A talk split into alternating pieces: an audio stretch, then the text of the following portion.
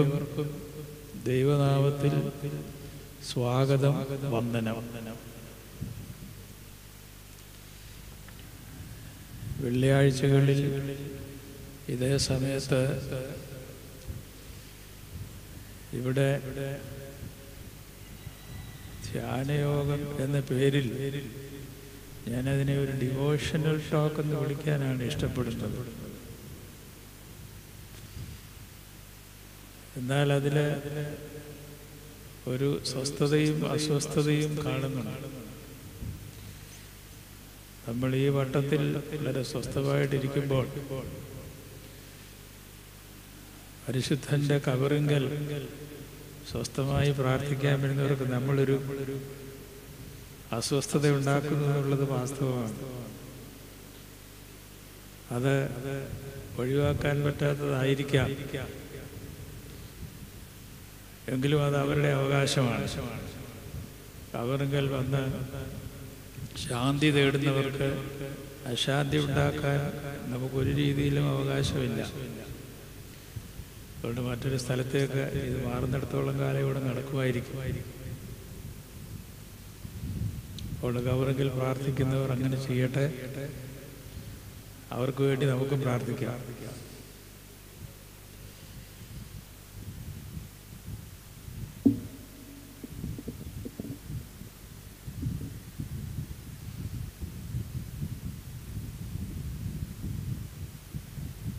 പുതിയ വർഷം തുടങ്ങുന്നതിന് മുമ്പ് ഇനി രണ്ട് വെള്ളിയാഴ്ചകൾ കൂടെ ഉണ്ട് ഇന്നുൾപ്പെടെ.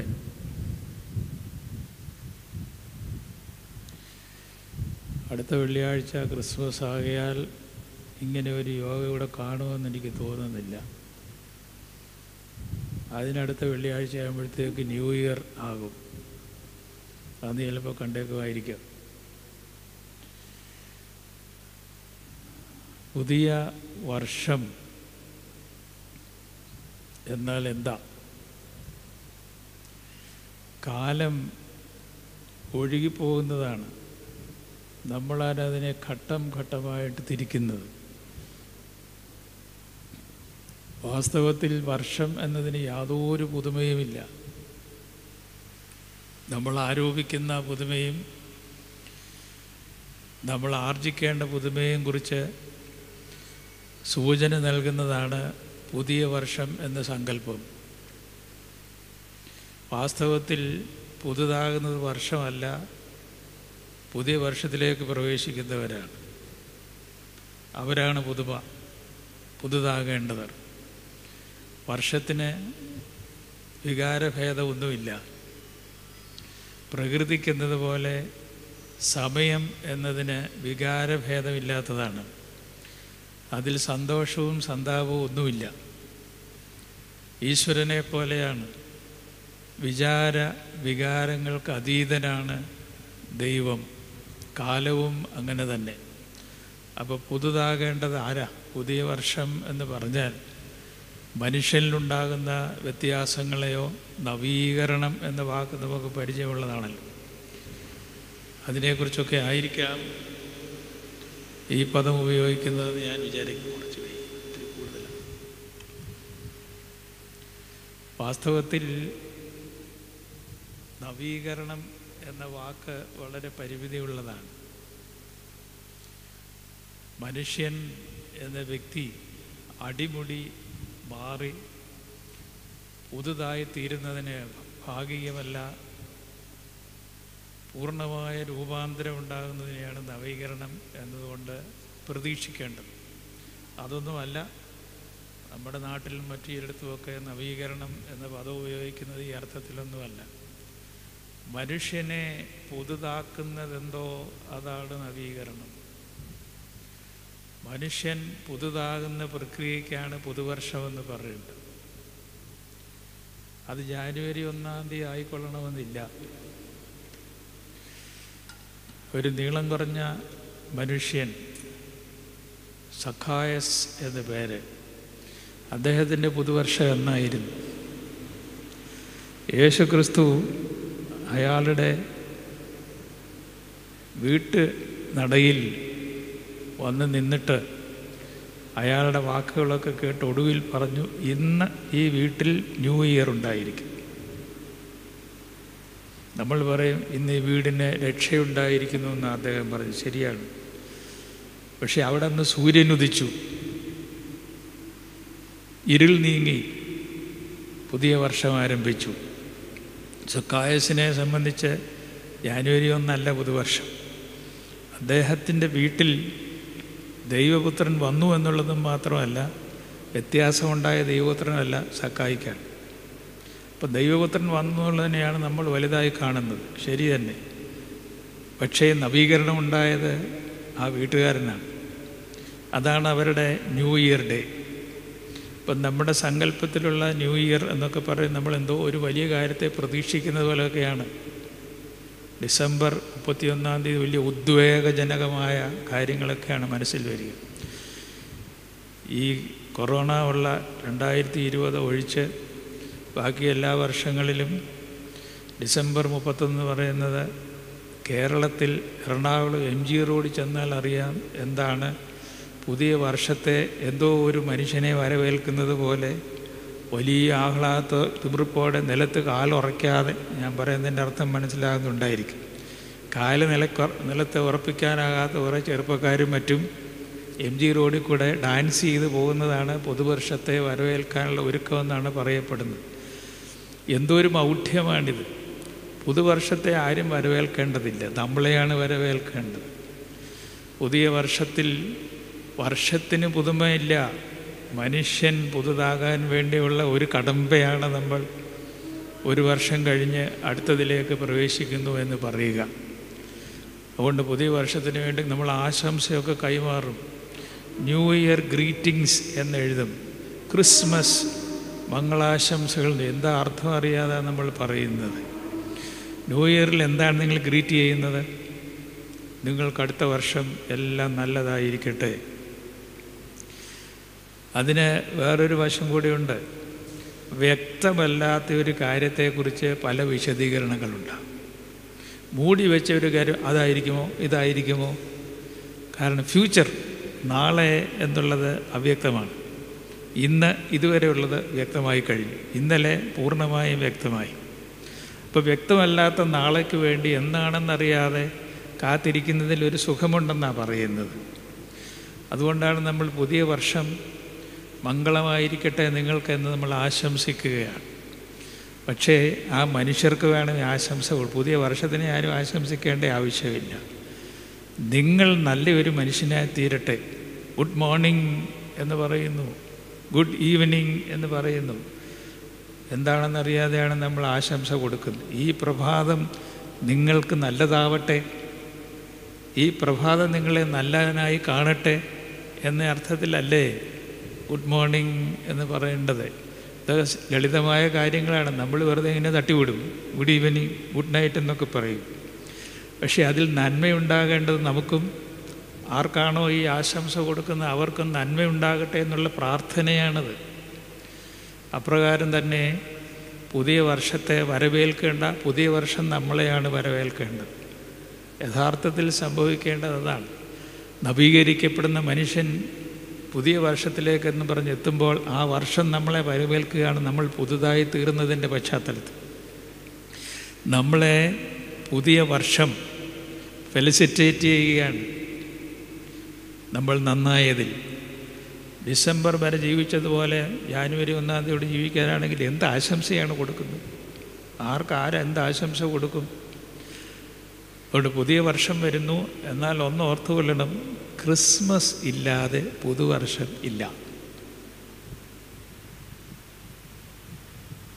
നമ്മൾ ചിന്തിക്കാറില്ല സാധാരണ.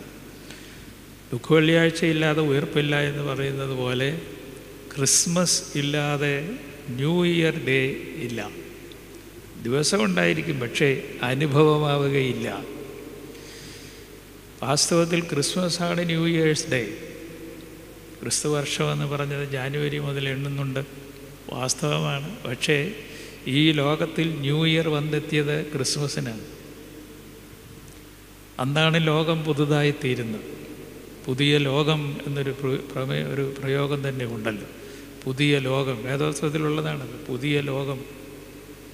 ഇപ്പോൾ ക്രിസ്മസിൽ ഉദ്ഘാടനം ചെയ്യപ്പെട്ട പുതിയ ലോകം അതാണ് ശരിക്കും ന്യൂ ഇയർ ഡേ ആണ് നമുക്ക് വരേണ്ടത്. വലിയ സന്തോഷം എന്നുള്ള നിലയിലൊക്കെയാണ് ഇതിനെ അവതരിപ്പിച്ചിരിക്കുന്നത്. മനുഷ്യനല്ല ഈ ജോയ് എന്നതിനെക്കുറിച്ച് മനുഷ്യർക്ക് പറഞ്ഞു കൊടുത്തത് മനുഷ്യരാരുമല്ല സ്വർഗമാണ് മാലാഖമാരാണ് പറഞ്ഞത് സകല മനുഷ്യർക്കും സന്തോഷം ഉണ്ടാകാൻ പോകുന്നു എന്ന് പറഞ്ഞു. എന്ത് സന്തോഷമാണെന്നുള്ളത് നമ്മൾ ചിന്തിച്ചു കൊള്ളണം. യേശുക്രിസ്തുവിന്റെ ജനനത്തിൽ ഒരു വലിയ പ്രഖ്യാപനത്തിന് ശേഷമാണ് മാലാഖമാർ പാട്ട് പാടുന്നത്. നമ്മൾ ചെയ്യുന്നത് തിരിച്ചാ പാട്ട് പാടിക്കഴിഞ്ഞാണ് അത്യുന്നതകൾ ദൈവത്തിന്റെ ഭാഗത്തുനിന്ന് മാലാഖമാർ സന്ദേശം കൊടുക്കുകയും പാട്ടുപാടുകയും ചെയ്തു. ആദ്യം സന്ദേശമാണ് കൊടുത്തത്. നിങ്ങൾക്ക് വലിയ ലോകം മുഴുവൻ സമസ്ത ലോകത്തിനും സന്തോഷമുണ്ടാകാനുള്ള ഒരു വാർത്തയാണ് പറയാൻ പോകുന്നതെന്ന് പറഞ്ഞു. അതിനുശേഷം അവർ പാടി സമാധാനം എന്നത് പുറകെ വരുന്നു സന്തോഷത്തിൽ. അപ്പോൾ അതിനുശേഷം നമ്മൾ ചരിത്രം പരിശോധിച്ചാൽ ഏത് തരം സന്തോഷമാണ് ഈ കൊടുത്തിരിക്കുന്നത്? കിട്ടിയോ ആർക്കെങ്കിലും? ഇത്തരം അസുഖകരങ്ങളായ ചോദ്യങ്ങൾ നമ്മൾ ചോദിക്കണം. ഭൂമിയിൽ ദൈവപ്രസ് മനുഷ്യർക്ക് സമാധാനം പറഞ്ഞതിന്റെ ഒന്ന് ക്വാളിഫൈ ചെയ്തിട്ടുണ്ട്. ദൈവപ്രീതിയുള്ള മനുഷ്യർക്ക് മാത്രം എന്ന് ലിമിറ്റ് ചെയ്തിട്ടുണ്ട് ഈ സന്തോഷത്തെക്കുറിച്ച്. ഈശ്വരകാരുണ്യം ലഭിക്കുന്നത് ആർക്കോ? അവർക്ക് സന്തോഷമുണ്ടാകും എന്നുള്ള ഒരു പ്രവചനം പോലെയാണത്. അതിൽ ആ ക്വാളിഫയിങ് വേർഡ് നമ്മളെടുത്ത് കളയും. എന്നിട്ട് പറയും എല്ലാവർക്കും സന്തോഷം എന്ന് പറഞ്ഞ് തൂ തുള്ളിച്ചാടും. അങ്ങനെയല്ല മാലാഹമാൽ പറഞ്ഞത്. ഭൂമിയിൽ ആർക്കാണോ ദൈവത്തിന്റെ പ്രീതി ലഭിക്കുന്നത് അവർക്ക് മാത്രമേ സമാധാനമുണ്ടാകുകയുള്ളൂ എന്ന് പറഞ്ഞത്. ഈ സന്തോഷ വർത്തമാനത്തെക്കുറിച്ച് പറഞ്ഞതിന് ശേഷമാണ്. അപ്പോൾ സമസ്ത ലോകത്തിനും സന്തോഷമെന്ന് പറഞ്ഞിട്ട് അതിനൊരു നിർവചനം ഉണ്ടാക്കണം. സാമാന്യമായി നമ്മൾ പറയുന്ന നിർവചനമേ അല്ല അത്. ഒന്നുകൂടെ ഞാനൊന്ന് അനുസ്മരിപ്പിക്കാം. വിശുദ്ധ മത്തായുടെ സുവിശേഷം ഇരുപത്തിയഞ്ചാം അധ്യായം ശരി ശ്രദ്ധിച്ച് വായിച്ചാൽ മൂന്ന് പാരഗ്രാഫ് ഉണ്ട് അതിനകത്ത്. Three large paragraphs. അതിൽ ഒരു പാരഗ്രാഫ് ഒരു ഖണ്ഡിക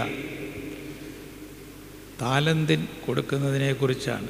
ആ ഭാഗം മിക്കവാറും ഈ പട്ടക്കാരുടെയും മേൽപ്പട്ടക്കാരുടെയൊക്കെ ഓർമ്മയ്ക്ക് വായിക്കുന്നത് അതാ. അഞ്ച് താലന്ത് കൊടുത്തു. രണ്ട് താലന്ത് കൊടുത്തു ഒരു താലന്ത് കൊടുത്തു. അപ്പോൾ അത് വായിക്കുന്നത് അന്ന് താലന്ത് പ്രാപിച്ചവർക്ക് വീണ്ടും വിചാരം ഉണ്ടാകണതിന് അതുകൊണ്ടല്ലേ വായിക്കുന്നത് താലന്ത് ലഭിച്ചിരിക്കുന്നവർ അതെന്താണെന്നും എന്തിനാണെന്നും ജീവിച്ചിരിക്കുന്നവരും മരിച്ചുപോയവരും ചിന്തിക്കണം. പ്രത്യേകിച്ച് അത് വായിച്ച് കേൾക്കുന്നത് നമ്മളാണ്. എല്ലാവർക്കും താലന്ത് ലഭിച്ചിട്ടുണ്ടല്ലോ. അപ്പോൾ താലന്ത് ലഭിച്ചിട്ടുള്ളവർക്ക് ചിന്തിക്കാൻ വേണ്ടി ആ ഭാഗം തന്നെ തെരഞ്ഞു പിടിച്ച് വായിക്കാൻ വെച്ചിരിക്കുന്നു. അതിനകത്ത് മൂന്ന് കാറ്റഗറീസ് ഉണ്ടല്ലോ. അഞ്ച് കിട്ടിയവൻ രണ്ട് കിട്ടിയ ആൾ ഒന്ന്. അതിൽ അവസാനത്തവന് വേറൊരു സെപ്പറേറ്റ് കാറ്റഗറിയാണ്. ആദ്യത്തെ രണ്ട് പേരും അവർ തന്ന് അവരുടെ റിപ്പോർട്ട് ഫീഡ്ബാക്ക് കൊടുക്കുന്നു.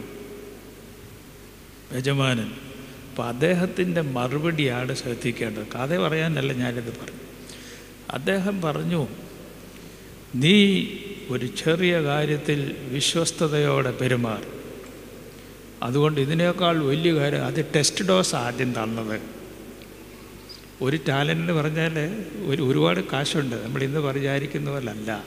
ഒരു ദിവസത്തെ ഒരു മാസത്തെയൊക്കെ ശമ്പളമാണ് ഒരു ടാലന്റ് എന്ന് പറയും വിശ്വസ്തയായിട്ട് ചെയ്തതുകൊണ്ട് നിന്നെ വലിയ അധിക കാര്യങ്ങൾ തരാൻ പോകും. പിന്നെ പറഞ്ഞു നിന്റെ യജമാനന്റെ സന്തോഷത്തിലേക്ക് പ്രവേശിക്കുക. എന്തുവാ യജമാനന്റെ സന്തോഷം? ഈ സുവിശേഷ ഭാഗം കേൾക്കുകയും വായിക്കുകയും ചെയ്യുമ്പോൾ നമ്മൾ വിട്ടുകളയുന്ന ഒന്നാണ് യജമാനന്റെ സന്തോഷം. പക്ഷേ അദ്ദേഹം ഓരോ വാക്കും അളന്നു തൂക്കിയാണ് പറയുന്നത്. യജമാന്റെ സന്തോഷത്തിലേക്ക് പ്രവേശിക്കാൻ പറഞ്ഞാൽ നമുക്ക് ഒരുമിച്ച് സന്തോഷിക്കാമെന്ന് അതിന്റെ അർത്ഥം. That is share the joy of the occasion നമുക്ക് രണ്ടു പേർക്കും സദാ അതിന്റെ യജമാന്റെ സന്തോഷത്തേക്ക് പ്രവേശിക്കാം. സുറിയാനിലെ ഒരു പ്രയോഗമാണ്. മിഡിൽ ഈസ്റ്റിലെ ഭാഷകളുടെ ഒരു പ്രയോഗമാണ്. നീ ഈ സന്തോഷത്തിലേക്ക് പ്രവേശിക്കാം എന്ന് പറഞ്ഞാൽ പറഞ്ഞ ഞാനും കേൾക്കുന്ന നീയും ഒരുമിച്ച് സന്തോഷിക്കാം എന്നാണ്. ഇനി ചിന്തിച്ചു നോക്കണം എന്താണ് യജമാനൻ അന്നേരം ഉണ്ടായ സന്തോഷം? യജമാനൻ എന്താണ് ചെയ്തത്? ഈ അഞ്ചു കിട്ടിയവൻ എന്ത് ചെയ്തു? സന്തോഷ കാരണമായി എന്തുണ്ടായി? ഇത് നമുക്ക് ചിന്തിക്കാൻ വേണ്ടിയിട്ടാണ്. ഇവിടെ ധ്യാനയോഗം എന്നല്ലേ പറയുന്നത്. യജമാനൻ വിശ്വസിച്ച് എന്തൊക്കെയോ മനുഷ്യരായി നമുക്ക് തന്നു തന്നിരിക്കുന്നു. എന്നിട്ട് യാത്ര പോകുന്നു.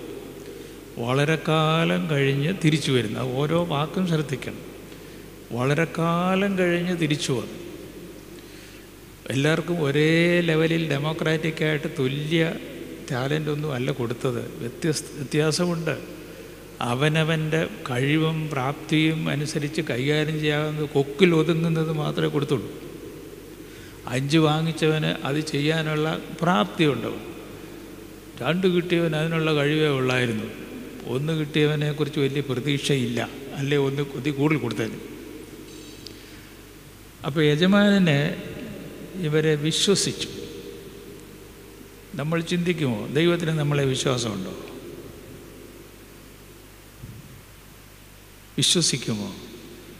ഇത് വിശുദ്ധ കുർബാനയിൽ ആദ്യം പ്രമുഖം വായിക്കുമ്പോൾ ഒരുപാട് പ്രമുഖരുണ്ട് ഓരോന്നോരോന്ന് മാറി മാറിയാണ് വായിക്കുന്നത്.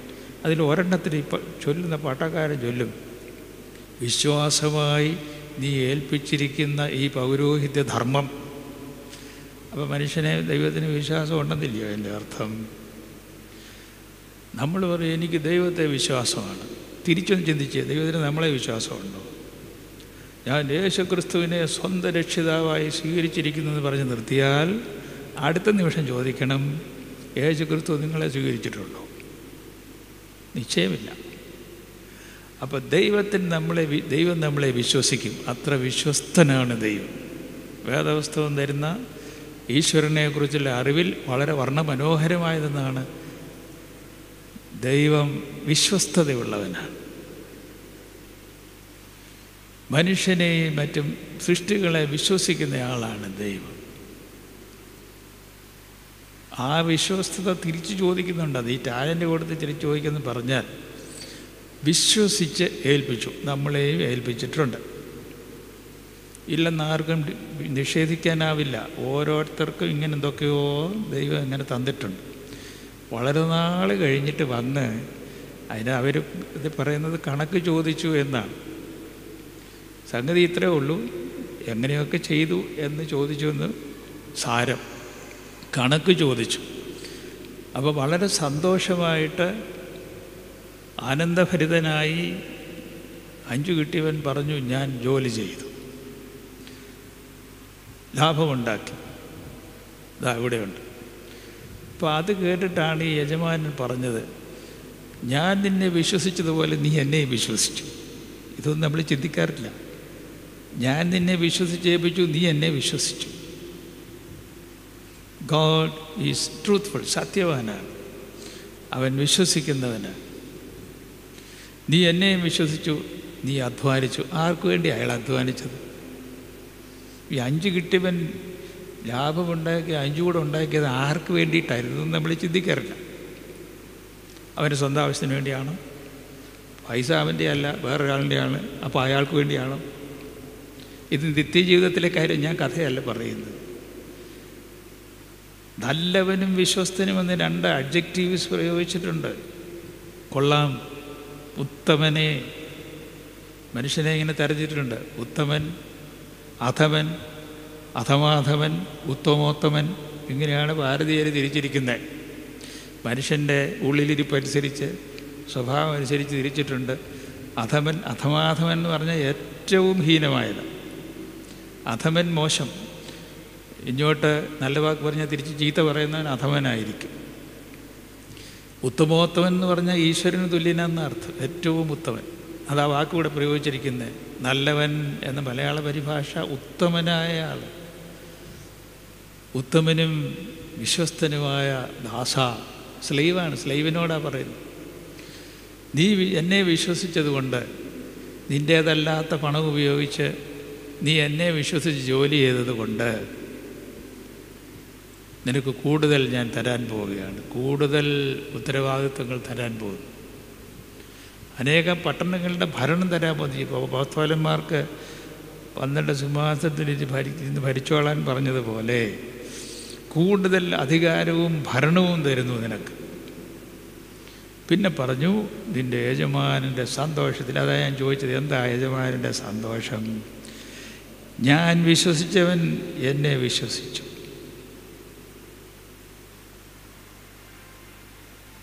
ട്രസ്റ്റ് വർത്തിനെസ് നീ വിശ്വസിക്കാൻ കൊള്ളവൻ കൊള്ളാവുന്നവനാണ്.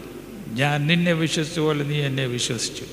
അത് യജമാന്റെ സന്തോഷത്തിന്റെ ഒരു മാനം ഒരു വശം.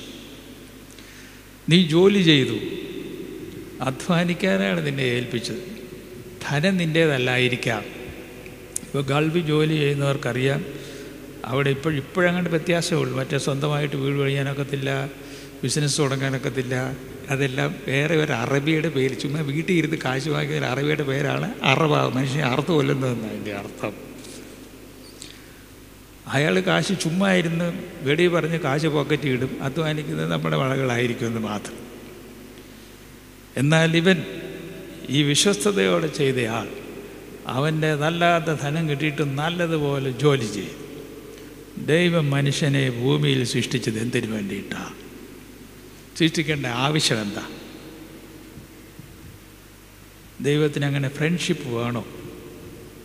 സൗഹൃദമില്ലെങ്കിൽ ദൈവം ദൈവം അല്ലേ? നമുക്കൊക്കെ ഫ്രണ്ട്സ് ഉണ്ട് ഫ്രണ്ട്ഷിപ്പ് വേണം. നല്ല ഫ്രണ്ട്സ് അല്ലെങ്കിൽ കുഴപ്പവുമാണ്. അപ്പോൾ ദൈവത്തിന് ഫ്രണ്ട്സ് വേണോ? ആവശ്യമുണ്ടോ? ഇല്ലെങ്കിലും സമ്പൂർണനാണ്. നമ്മളെപ്പോലെ ഈ ഫ്രണ്ട്ഷിപ്പ് ഇല്ലെങ്കിൽ വലിയ പ്രയാസമാണ്. ഒറ്റയ്ക്കിരിക്കാൻ ഏകാന്തത. മനുഷ്യന്റെ കാര്യം ദൈവം പറഞ്ഞു ഈ ആദാം തന്നെ ഇരിക്കുന്നത് ശരിയല്ല അവനൊരു തുണ കൊടുക്കണം. അവിടെ തുണ സപ്പോർട്ടാണ്. അപ്പോൾ മനുഷ്യന്റെ ആവശ്യമാണ് ദൈവത്തിന്റെ ആവശ്യമല്ല. ദൈവത്തിന് അങ്ങനെ ഫ്രണ്ട്സ് വേണ്ട.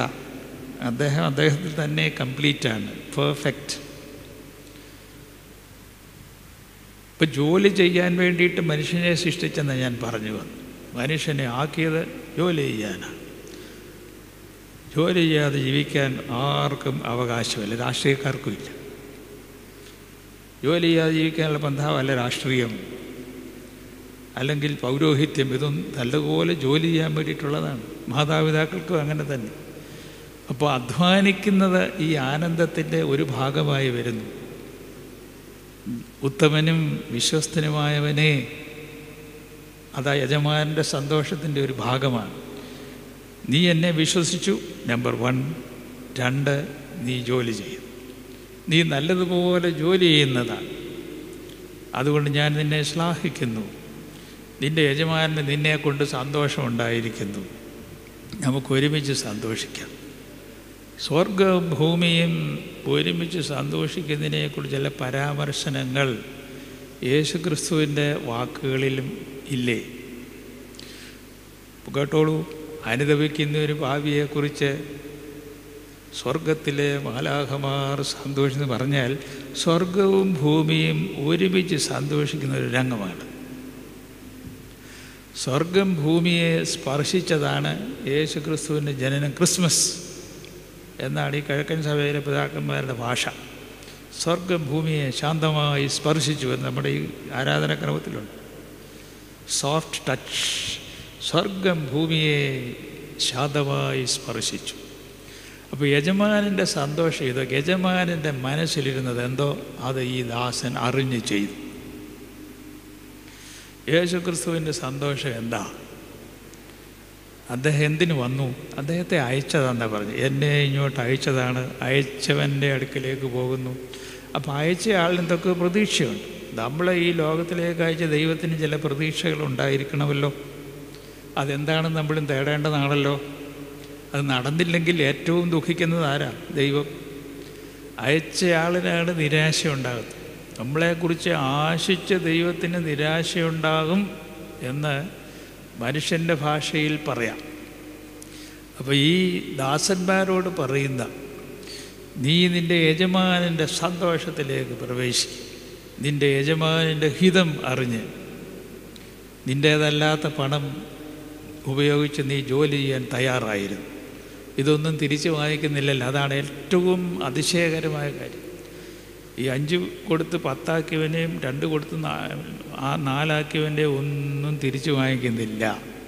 കൊടുത്തതാണ്. തിരികെ വന്ന് എന്റെ ഇങ്ങോട്ട് നീ സമ്പാദിച്ച അഞ്ച് നീ എടുത്തോ? എന്റെ അഞ്ച് ഒറിജിനൽ നീ തന്നേരും. ചിട്ടിക്കാർ പറയുന്ന പോലെ പരിപാടിയൊന്നുമില്ല അവിടെ. മുഴുവൻ നീ എടുത്തോ? നിനക്ക് തന്നിരിക്കുകയാണ്. ദാനം എന്നതിനെ എങ്ങനെയാണ് കാണേണ്ടത്? ഈശ്വരൻ നൽകുന്ന ദാനം അദ്ദേഹത്തിന്റേതാണ് പക്ഷേ എന്റേതാണ്. എനിക്കും ദൈവത്തിനും വേണ്ടിയുള്ളതാണ് എന്റെ സ്വത്ത്.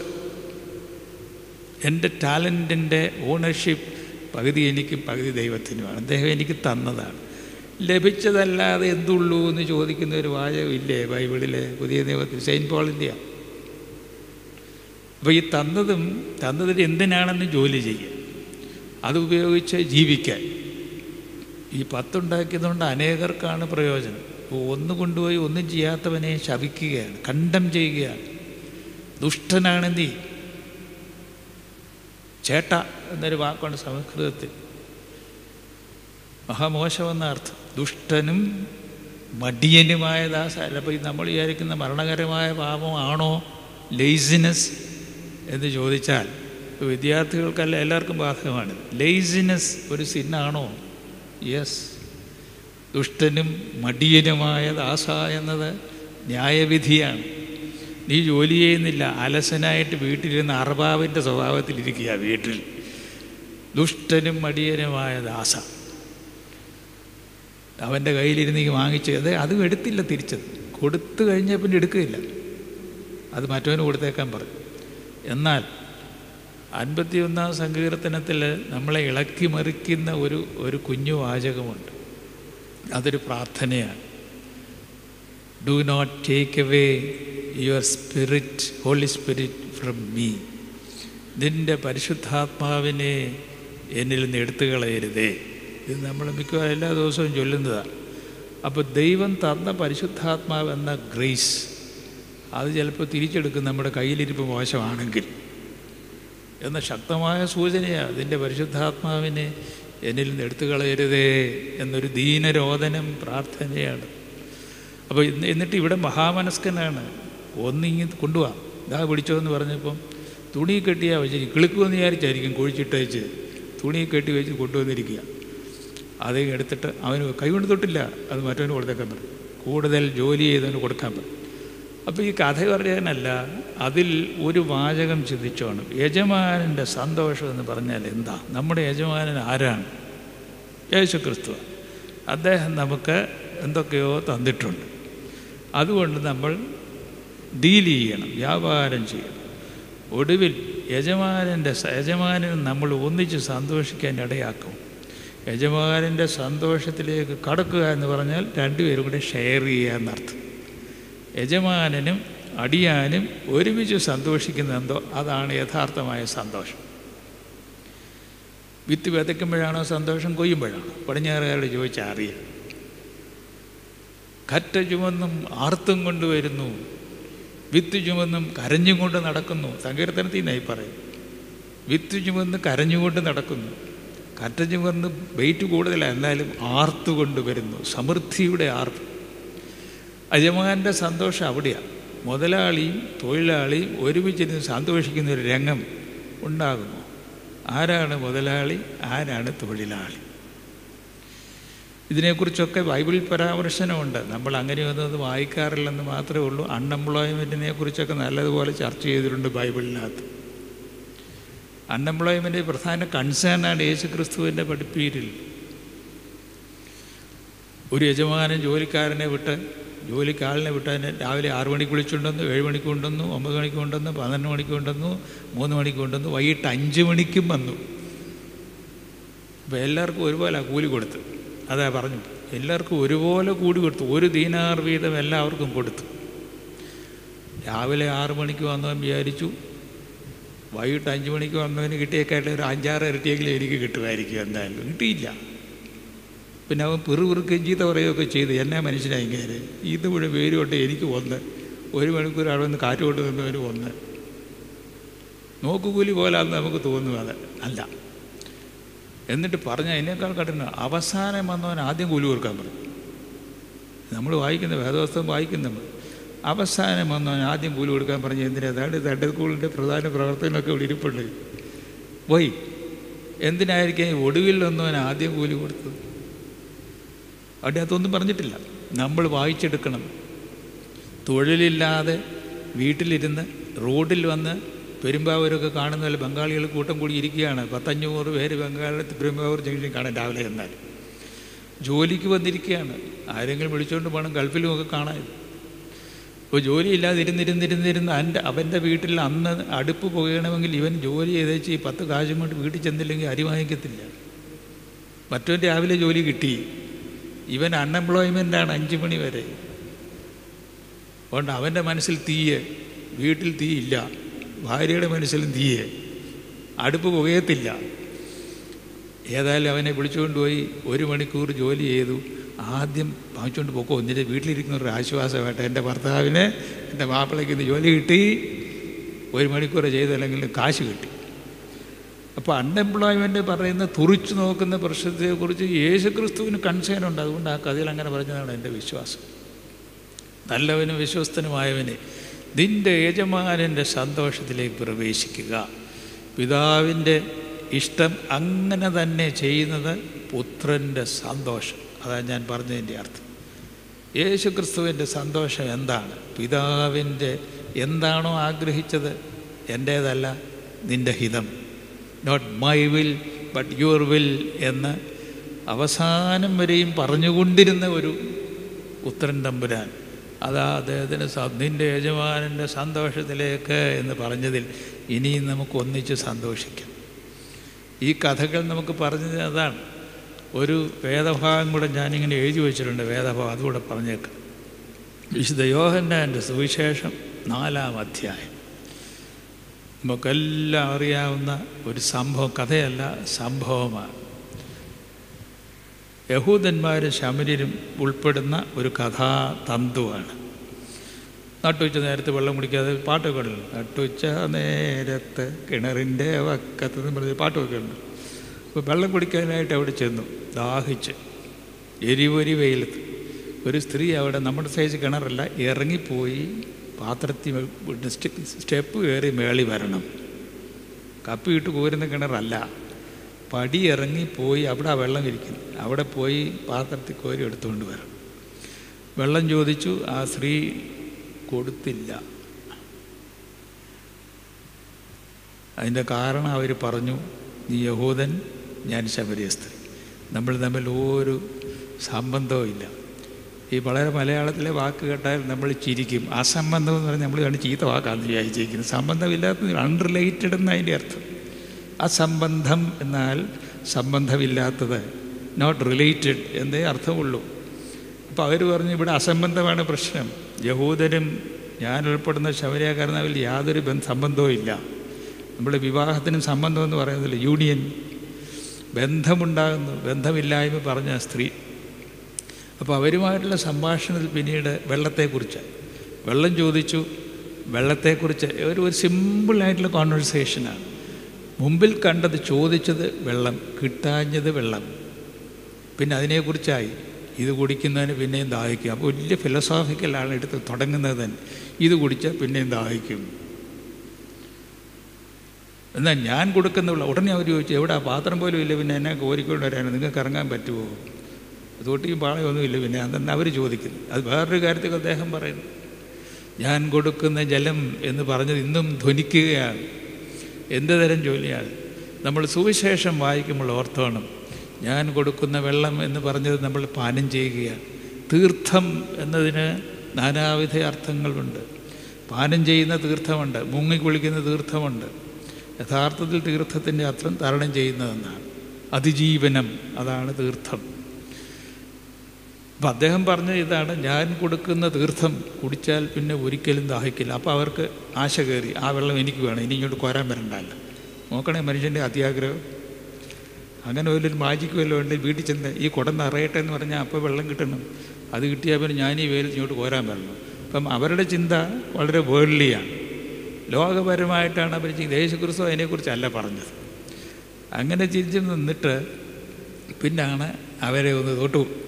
അവരുടെ മനസ്സിനെ തൊട്ടു അവരുടെ സ്വഭാവത്തെ തൊട്ടു അവരുടെ മനസാക്ഷിയെ തൊട്ടിട്ടാണ് നീ പോയി ആ വെള്ളം കുടിക്കുമെന്ന് പറഞ്ഞാൽ സുവിശേഷത്തെക്കുറിച്ച്. അത് നിങ്ങൾക്ക് രണ്ടുപേർക്കും കൂടെ തന്നെ ഒരാൾക്ക് വേണ്ടിയല്ല. ഫാമിലി ഫാമിലി എന്നതിനെ യേശു ക്രിസ്തു അടിവരയിട്ട് പറയുന്ന ഒരുപാടുള്ളതിൽ ഒന്നിതാ. ഇത് നമ്മൾ ചിന്തിക്കാറ് നീ പോയി ഭർത്താവിനെ വിളിച്ചുകൊണ്ട് വരിക എന്ന് പറഞ്ഞാൽ നിനക്കൊരു കുടുംബം വേണമല്ലോ. എവിടെ അവൻ? അവനെ വിളിച്ചുകൊണ്ട് ഉണ്ടെങ്കിൽ അങ്ങനെ ഒരാളുണ്ടെങ്കിൽ രണ്ടുപേർക്കും കൂടെ വേണം ഈ ജീവന്റെ ജലം കുടിക്കാൻ. യേശു ക്രിസ്തു അത് വളരെ കർശനമായിട്ട് പറയും. ഇപ്പം നമ്മളെ പീഡനം ഒക്കെ ഒരുപാട് നടക്കുന്ന ഒരു സംസ്ഥാനമാണ് കേരളം. മറ്റിടത്ത് അതിനേക്കാൾ കൂടുതലുണ്ട് നോർത്ത് ഇന്ത്യയിൽ. പക്ഷേ യഹൂദന്മാരുടെ ഇടയിലും വ്യഭിചാരത്തിൽ പിടിക്കപ്പെട്ടൊരു സ്ത്രീ ഉണ്ട് കല്ലെറിഞ്ഞു കൊല്ലണമെന്നാണ്. പക്ഷേ യേശു ക്രിസ്തു അതിനെ ചലഞ്ച് ചെയ്യുന്നുണ്ട്. എന്താണെന്നറിയാമോ? ആ പുരുഷൻ എവിടെ നമ്മൾ ചോദിക്കുന്നില്ലേ? എന്ത് തരം നീതിയാണിത്? വ്യഭിചാരത്തിൽ പിടിക്കപ്പെട്ട സ്ത്രീ വ്യഭിചാരണിയാണ് കൊള്ളരുതാത്താണ് നരകാവകാശിയാണ് ജീവിക്കാൻ അവകാശമില്ല ചുമ്മാ അതെല്ലാം കല്ലെറിഞ്ഞ് കൊണ്ടുകൊള്ളണം അതിന് മാന്യന്മാരെല്ലാം നിൽക്കുക. എറിയട്ടെ എറിയട്ടെ എന്ന് കല്ലുമായിട്ട് നിൽക്കുമ്പോഴേ. അപ്പം അദ്ദേഹം എഴുതി. അപ്പോൾ അവരുടെ ജഡ്ജ്മെന്റാണ് എഴുതുന്നത് എനിക്ക് തോന്നുന്നു. വേറൊന്നും അദ്ദേഹം എഴുതിയിട്ടില്ല. വിരലുകൊണ്ടാണ് എഴുതുന്നത്. തൂലും മഷിയും പേനായും ഒന്നുമല്ല. വിരൽ ഉപയോഗിച്ച് മണ്ണിൽ എഴുതിയത് അവരുടെ ജഡ്ജ്മെന്റ് ആയിരിക്കണം. കുറേ നേരം മിണ്ടിയില്ല. എന്നിട്ട് പറഞ്ഞു ആരാണ് നിങ്ങൾ പാപമില്ലാത്തവൻ? അവൻ ആദ്യം എറിഞ്ഞോളാൻ പറഞ്ഞു. ആരും എറിഞ്ഞില്ല. കാരണം ഈ സ്ത്രീയെ ഇങ്ങനെ വ്യഭിചാരിണിയാക്കിയ പുരുഷനെ അതിനകത്ത് കാണും. അവൻ ആദ്യം ഓടിക്കാണും. അതാണ് ഈ കുടുംബത്തിന്റെ ഭദ്രതയെക്കുറിച്ച് യേശു ക്രിസ്തു പറയുന്നത് ഇന്ന് നമ്മളെ കേരളത്തിലും അറിഞ്ഞിരിക്കേണ്ട ഒന്നാണ്. കുടുംബത്തിന്റെ ഇന്റഗ്രിറ്റി ഓഫ് ദ ഫാമിലി എന്ന് പറയുന്നത് യേശു ക്രിസ്തുവിന്റെ വലിയ കൺസേണാണ് നീ പോയി ഇതിന്റെ ഭർത്താവിനെ കൊണ്ടുവരിക എന്ന് പറഞ്ഞാൽ അവർ കുഴപ്പക്കാരിയാണ് പറയാണ് നമ്മൾ വ്യാഖ്യാനം ശരിയാണ് അഞ്ചു പേരുണ്ടായിരുന്നു. ഇപ്പോൾ ആറാമത് ഒരുത്തരുണ്ട് ആറാമത്തെ സംബന്ധമാണ്. അത് മഹാമോശമാണ്. മഹാമോശമാണ്. ശരി. പക്ഷേ where is your family you need an integrated family നിനക്ക് ഒരു ഉദ്ഗ്രഥിതമായ കുടുംബം വേണ്ടിയിരിക്കുന്നില്ലേ എന്നാണ് ദൈവപുത്രൻ ചോദിക്കുന്നത്. നീ പോയി ഭർത്താവിനെ വിളിച്ചുകൊണ്ട് വാ. ഒരു കുടുംബമായിട്ട് വേണം ജീവജലം പാനം ചെയ്യാൻ. അതാണ് അതിന്റെ അർത്ഥം.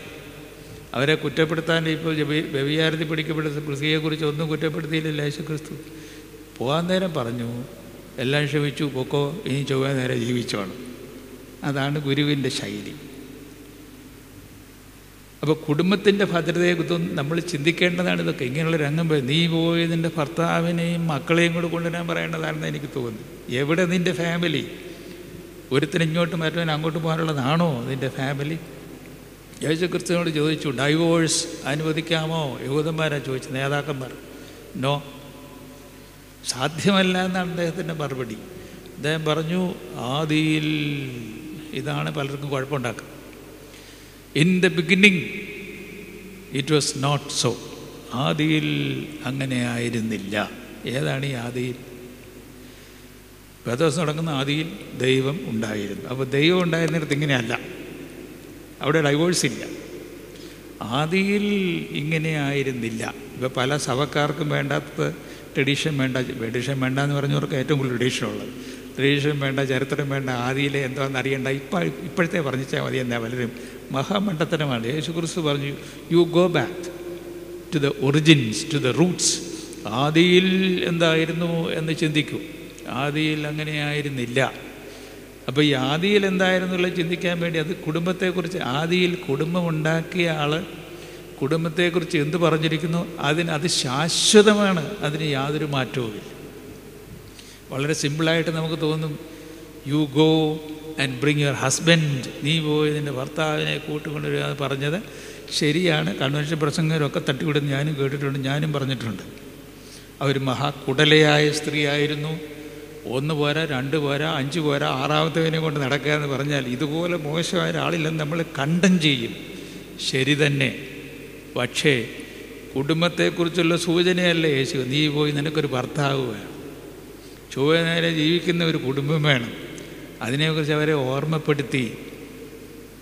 പിന്നെ പറഞ്ഞു ഇപ്പോൾ ഒരുത്തരുണ്ട് അത് നിന്റെ ഭർത്താവല്ല. അത്രയും ആയപ്പോൾ അവർക്ക് പിടിച്ചു നിൽക്കാൻ വയ്യാതെ. എന്റെ ഭാഷയിൽ ഞാനിത് കൊച്ചി ഭദ്രാസനിലൊക്കെ പല പലയിടത്തും പറയുന്നതാണ് ആ സ്ത്രീ വളരെ ഇന്റലിജന്റായിരുന്നു ചിന്താശക്തിയുള്ള ആളാണ്. പെട്ടെന്ന് ഡിസേണിങ് ആണ്. കാര്യങ്ങൾ ഗ്രഹിക്കാൻ കഴിവുണ്ട്. വിശകലനം ചെയ്യാൻ കഴിവുണ്ട്. എന്താ പറഞ്ഞാൽ സൂചന കിട്ടിയാൽ അപ്പം ഗ്രഹിക്കും. അപ്പോൾ അവർക്ക് മനസ്സിലായി ഈ മനുഷ്യൻ ഒരു സാധാരണക്കാരനല്ല. എന്റെ പഴയ കഥ ഇങ്ങേരെ എങ്ങനെ അറിഞ്ഞു? അപ്പോൾ നമ്മുടെ ഭാഷയിൽ പറഞ്ഞാൽ അവർ തിരിച്ച് അവിടെ തന്നെ വെള്ളം കോരാൻ കൊണ്ടുവന്ന പാത്രം അവിടെ വെച്ച് തിരിച്ചു പോയി വെള്ളം കോരാൻ തോന്നിയില്ല. എന്തുകൊണ്ട്?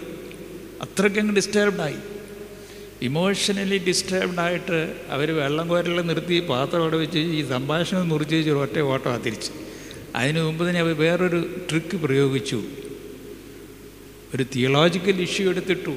വർഷിപ്പ് വീട്ടിലെ അവളുടെ ജീവിതം താറുമാറായതിനെക്കുറിച്ച് സംസാരിക്കാൻ തുടങ്ങിയുണ്ടെങ്കിൽ അത് മാറ്റി വെച്ച് പറഞ്ഞു എവിടെയാണ് വർഷിപ്പ് ചെയ്യേണ്ടത്? പരുമലയാണോ കോട്ടയത്താണോ? പുത്തൻകുരിശിലാണോ എവിടെയാണെന്ന് ചോദിച്ചു. എരിശലേവിലാണോ എന്ന് ഇങ്ങനെ പറയുന്നു. കുറച്ച് പേര് പറയുന്നത് ശബരിയയിലാണെന്ന് നിന്റെ അഭിപ്രായം എന്താ? എവിടെയാ? എന്ന് പറഞ്ഞാൽ വിഷയം മാറ്റി. അതൊരു തന്ത്രമാണ്. പറയുന്നതിനിടയ്ക്ക് ഇഷ്ടമില്ലാത്ത വിഷയം കൈകാര്യം ചെയ്തുകൊണ്ടിരിക്കുക അത് മാറ്റിയിട്ട് വേറൊരു വിഷയം എടുത്തിട്ടു. അതിൽ അധികം പേരും പെട്ടെന്ന് പിടിക്കില്ല. തിയോളജിക്കൽ പ്രോബ്ലം അല്ലേ യേശു ക്രിസ്തു മറുത്തൊന്നും പറഞ്ഞില്ല. നീ എന്തിനാ അതിന് കയറി വേറെ വിഷയം ഇൻട്രൊഡ്യൂസ് ഒന്നും ചോദിച്ചില്ല. അദ്ദേഹം അതിന് മറുപടി പറഞ്ഞു. എന്തൊരു ക്ഷമയാണ് ലോകരക്ഷകന്? നമ്മൾ എന്നതെല്ലാം കുന്ത്രാണ്ണം കാണിച്ചു വെച്ചാലും എന്തോ ഒരു ലോങ് സഫറിങ് ആണ് ദൈവം തമ്പുരാൻ ക്ഷമയോടെ മറുപടി പറഞ്ഞു. ആരാധിക്കേണ്ടത് ഈ മലയിലല്ല ആ മലയിലുമല്ല. പിന്നെ വേറെ അതിന്റെ അപ്പുറത്ത് പറഞ്ഞു. ആത്മാവിലും സത്യത്തിലും എന്നൊക്കെ പറഞ്ഞാൽ മനസ്സിലായി കാണുവാൻ അറിയ മനസ്സിലായി കാണത്തില്ല. പക്ഷെ അവർ തിരിച്ചു പോയി. ഇതെല്ലാം കേട്ടിട്ട് പാത്രം അവിടെ വെച്ചിട്ട് പിന്നെ അവിടെ നിൽക്കാൻ മേല. അവർ തിരിച്ചു ഓടി. അവരുടെ ഗ്രാമത്തിൽ പോയി പറഞ്ഞു. ഒരു വല്ലാത്ത ഒരു മനുഷ്യൻ അവിടെ വന്നിപ്പുണ്ട് എന്താണെന്നറിയാമോ? എന്റെ ജീവിതകഥ എന്നോട് എന്റെ മുഖത്ത് നോക്കി പറഞ്ഞ കഥയുള്ള ഒരു മനുഷ്യൻ അല്പം കൂടെ ചുരുക്കി പറഞ്ഞാൽ എന്റെ കഥ എന്നോട് മുഖത്ത് നോക്കി പറഞ്ഞ കഥയുള്ള ഒരു മനുഷ്യൻ താണ്ട് നിൽക്കുന്നു. വന്ന് കാണും. അവരെല്ലാം കൂടെ വന്നു. അവർ തിരിച്ചു വന്നു. ആ ഗ്രാമത്തിന് അന്ന് ന്യൂ ഇയറായി. എന്താണെന്നറിയാമോ അവർ യേശു ക്രിസ്തുവിനോട് പറഞ്ഞു നീ മിഷിഹായാണെന്ന് ഞങ്ങൾ അറിഞ്ഞു വിശ്വസിക്കുന്നു. ഇനി ആ സ്ത്രീയോട് പറഞ്ഞു ഇതിന്റെ സാക്ഷ്യമൊന്നും വേണ്ട ഞങ്ങൾക്ക് നേരിട്ട് വിശ്വസിച്ചോളാം അവർ റിക്വസ്റ്റ് ചെയ്തു ഞങ്ങളുടെ കൂടെ വന്ന് താമസിക്കും ആരാ പറയുന്നറിയ ശബരിയാക്കാര ഒരു യഹോദനും കയറുകയില്ല അവിടെ. നീ ഞങ്ങളുടെ കൂടെ താമസിക്കണമെന്ന് പറഞ്ഞു.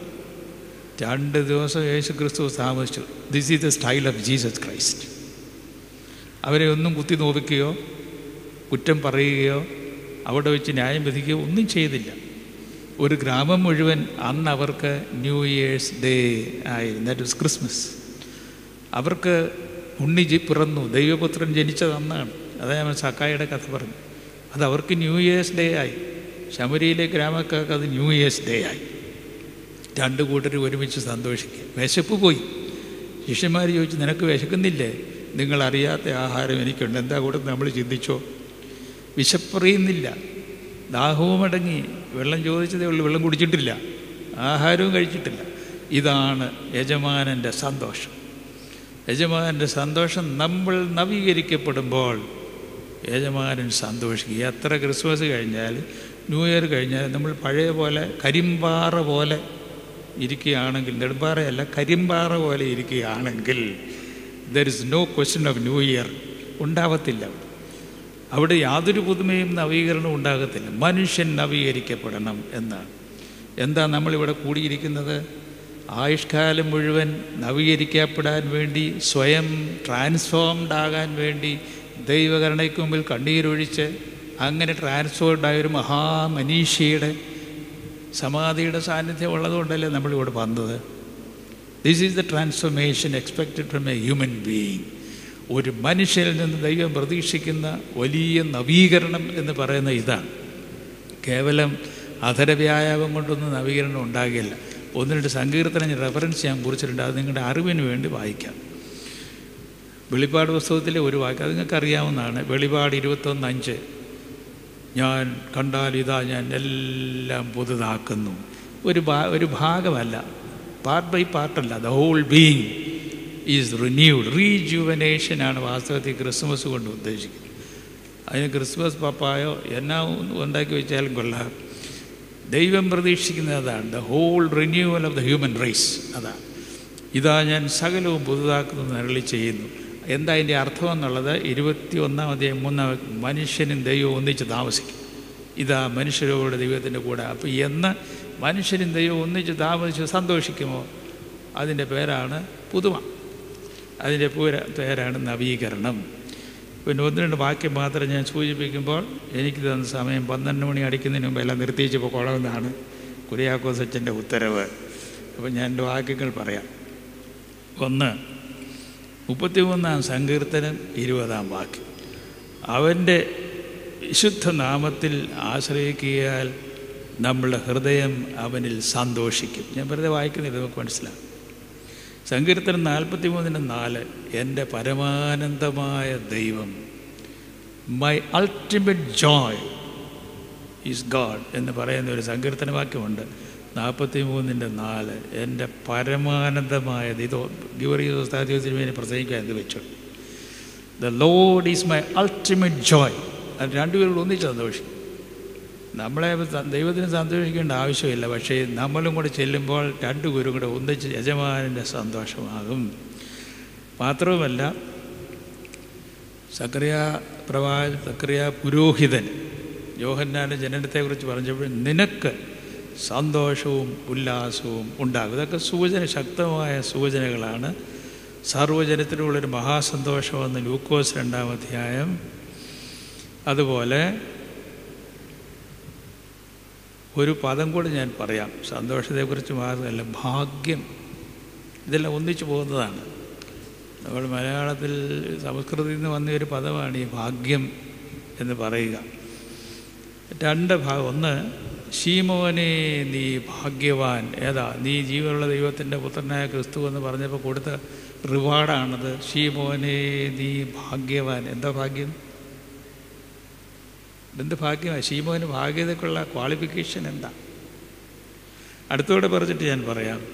ലൂക്കോസ് ഒന്നാം അധ്യായം നാൽപ്പത്തഞ്ചാം ഭാഗ്യം എലിസബത്ത് മറിയാമനോട് പറയുന്നു കർത്താവ് തന്നോട് പറഞ്ഞത് നടക്കുമെന്ന് വിശ്വസിച്ചവൾ ഭാഗ്യവതി. മറിയാമനെ ആദ്യം ഭാഗ്യം എന്ന് വിളിക്കുന്നത് എലിസബത്ത്. അപ്പോൾ ഈ ഭാഗ്യം എന്നുള്ളതിന്റെ അർത്ഥം തന്നെ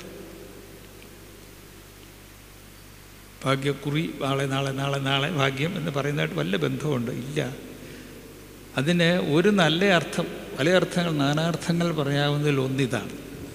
നമ്മുടെ മുമ്പിൽ എപ്പോഴും പല ഓപ്ഷൻസ് കാണും. ഇലക്ഷനെക്കുറിച്ചല്ല ഞാൻ പറയുന്നത്. പല എവിടെ കുത്തണം എന്നുള്ളതല്ല. പല ഓപ്ഷൻസ് എപ്പോഴും ജീവിതത്തിൽ കാണും ഡെയിലി കാണും. ഇത് തിരഞ്ഞെടുക്കണോ അത് തിരഞ്ഞെടുക്കണം. ചാനൽ പലതാ ഏത് വേണം? ഏത് തിരഞ്ഞെടുക്കുന്നു അത് നമ്മുടെ ഭാവിയെ നിർണയിക്കും അത് വേറൊരു വലിയ സംഗതിയാണ് ജീവിതത്തിൽ എന്ത് തര നല്ല ഈ ഡിസിഷൻസ് എടുക്കാൻ വരുമ്പോൾ ഓർത്തു കൊള്ളണം. Your decisions decide your future നിങ്ങളുടെ നിശ്ചയം നിങ്ങളുടെ ഭാവിയെ നിർണയിച്ചിരിക്കും പല പലതുണ്ട് പല ഭാഗങ്ങളുണ്ട്.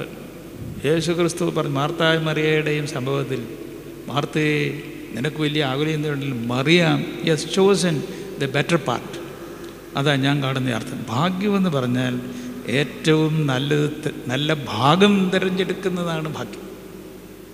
ഏറ്റവും ഉത്തമമായ ഭാഗം തിരഞ്ഞെടുക്കുന്നതിന്റെ പേരാണ് ഭാഗ്യം. അതാണ് സ്വാതന്ത്ര്യം. നന്മ സ്വന്തം ഇഷ്ടപ്രകാരം തിരഞ്ഞെടുക്കുന്നത് ഭാഗ്യം. അപ്പം മറിയാം അങ്ങനെ ഭാഗ്യവതിയാകും. എലിസബത്ത് പറഞ്ഞതും അങ്ങനെയാണ്. നീ ഭാഗ്യവതി. ഷീമോനെ നീ ഭാഗ്യവാനെന്ന് പറഞ്ഞാൽ നീ നല്ല ഭാഗ്യം തിരിച്ചറിഞ്ഞു. യേശു ക്രിസ്തുവിനെ നീ ഐഡന്റിഫൈ പലതിന്റെ മധ്യത്തിൽ നീ തിരിച്ചറിഞ്ഞു. ദിസ് ഈസ് മൈ ലോഡ് എന്ന്. നീ ജീവനുള്ള ദൈവത്തിന്റെ പുത്രനായ മെഷിഹ എന്ന് തിരിച്ചറിഞ്ഞു എന്ന് പറഞ്ഞു. അത് ഭാഗ്യത്തെക്കുറിച്ച് ഞാൻ സൂചിപ്പിച്ചു. സന്തോഷം ഭാഗ്യം അടുത്തടുത്ത് പോകുന്ന വാക്കുകളാണല്ലോ. പറഞ്ഞു തുടങ്ങിയത് ഓർത്തോളൂ. നമുക്ക് ഈ പുതുവർഷം എന്ന് പറയുന്നത് അത് വിട്ടിട്ട് പുതിയ മനുഷ്യൻ എന്നാക്കണം. പുതിയ മനുഷ്യൻ ഒരു വർഷത്തിലേക്ക് പ്രവേശിക്കുന്ന ഞാൻ കാണുന്ന അർത്ഥം. ന്യൂ ഇയർ എന്ന് പറഞ്ഞാൽ a new person enters another year അല്ല ഇയറിന് പ്രത്യേകതയൊന്നുമില്ല. പ്രത്യേകത എനിക്കാണ് വേണ്ടത്. New year is for me എന്നിലാണ് നവീകരണമോ എന്തൊക്കെയോ ഉണ്ടാകേണ്ടത്. അതിനെക്കുറിച്ച് ചിന്തിക്കാം. അതിന്റെ സൂചനകളാണ് നമ്മൾ കാണുന്ന സ്റ്റാർ വർണാഭമായ പലതും. മധുര വിതരണം. ആശംസ കൈമാറൽ ഇപ്പോൾ ഫോണിൽ കൂടെയും പോസ്റ്റിലധികം പോകാറില്ല. കമ്പ്യൂട്ടറിൽ കൂടെയൊക്കെ ആശംസ കൈമാറും എന്തായിരുന്നാലും മനുഷ്യൻ പുതുതാകാൻ വേണ്ടി ആശംസിക്കും. നമ്മൾ വേറൊരാളിന് ക്രിസ്മസ് മെസ്സേജ് അയക്കും. ഞാൻ ചോദിക്കുന്നത് എനിക്ക് എന്നെ എനിക്ക് തന്നെ തരാൻ എന്തെങ്കിലും ഒരു സന്ദേശമുണ്ടോ? എനിക്ക് അയക്കാൻ എനിക്കൊരു സന്ദേശമുണ്ടോ? That will make you new അതാണ് നിങ്ങളെ പുതുതാക്കാൻ പോലും. അതിനിടെയാവട്ടെ ക്രിസ്മസ് കഴിഞ്ഞേ ന്യൂ ഇയർ ഉണ്ടാകുകയുള്ളൂ എന്ന് ഞാൻ പറഞ്ഞു. ക്രിസ്മസിന്റെയും രണ്ടായിരത്തി ഇരുപത്തി ഒന്നിന്റെയും നന്മകൾ നമുക്ക് ദൈവം തരട്ടെ. നല്ലത് തിരഞ്ഞെടുക്കാം. അതുവഴി ഭാഗ്യമുള്ളവരാകാം. യജമാനന്റെ സന്തോഷം പങ്കുവെക്കാൻ എല്ലാത്തിനും ഇടയാകട്ടെ. പരുമല പുണ്യവാളന്റെ പ്രാർത്ഥന കോട്ടയായിരിക്കട്ടെ എല്ലാവരെയും ദൈവം അനുഗ്രഹിക്കും